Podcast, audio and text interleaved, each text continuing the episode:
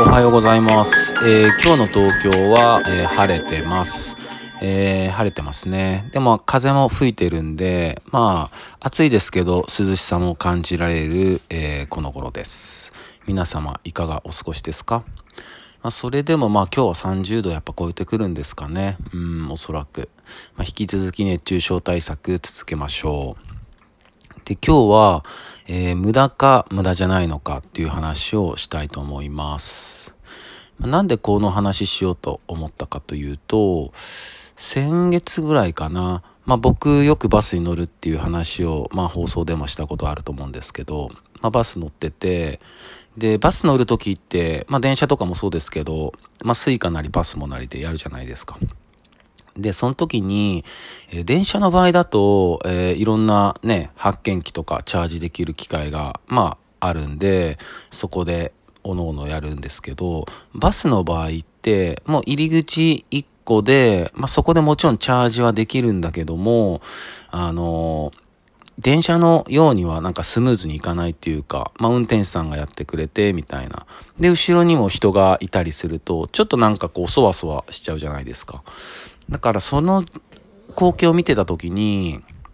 いや、あの、駅だけじゃなくて、あの、コンビニとか、なんかそういうとこでも、こう、チャージできるようになればいいのになって思ってたんですよね。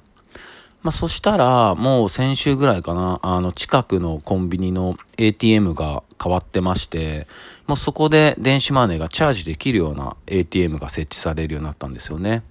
おーと思って。だからおそらく皆さんの、あの、お近くのコンビニとかもそういう風になってるかもしれません。で、だからこう、やっぱ人間って、イメージしたものって具現化できるんだなってていうところなんですけど、そういう科学とか技術の発達って、まあ利便性だったり、あと効率性を、まあ追求した結果だと思うんですよね。もっとこここうなればいいのになとか、もっとここがこうなれば便利なのに、早くなるのになっていう、そういうところからいろんな科学技術ってあの発達してきてると思うんですけど、そうなってくると、まあ、今の世界もね、えー例えばリモートとか入ったりとかまあこう人が人に会わなくても成り立つようにっていう仕組みがこれから先もどんどん出てくると思うんですよね。でその理由の一つとしてやっぱりそのコロナっていうのはもちろんあると思うんですけど日本の人口がたい毎年50万人ぐらい減ってるわけですよ。もう完全なる、えー少子高齢化で。うん。50万人ですよ。うん。単純に計算すると225年後には日本人っていう人人間はいないですからね。うん。で、ほんとそれぐらいのスピードで減ってって。だからなおさら、こう、もっと効率よく、効率よくっていう世界が来ると思うんですよ。でもちろん無駄は無駄なんだけどあんまり効率性求めるのもどうなのかなと思うんですよね僕は。うん、例えばこう人から見てこう無駄なことがその人にとっては無駄じゃないことってたくさんあると思うんですよ。僕の場合だったら、うん、そうだな例えば朝10分瞑想やってますって言ってますけど、まあ、その10分がいやそれ無駄でしょこっちにした方がいいよって思う人もいると思うし、うん、でもそれはその人の意見だから別に否定することじゃないんですけど、ね、そういうことであとなんか飲み屋とか行ってまあ、飲み屋に行くこと自体無駄だっていう思う人もいると思うしでそうじゃないって思う人もいると思うし僕なんかやっぱり飲み屋とかで話してていろんなアイディアが浮かんだりするしあそういう考えあるんだとか。で仕事じゃないからこうその人のまあ本音に近いところも聞けたりするし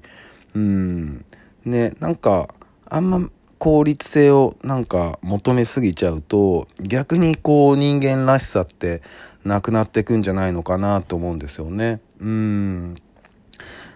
だったらこう例えば、まあ、さっきコンビニ行って出ま出たけどもそのコンビニでやっぱり廃棄してるその食品とかすごいたくさんあると思うんですよね。うん、っぱそういうとこの無駄もどんどん省いていった方がいいと思うし、だからあの、0時のね、スーパーの袋とか最近、あれじゃないですか、申告制じゃないですか。ああいうのは僕はすごくいいと思うんですよ。うん。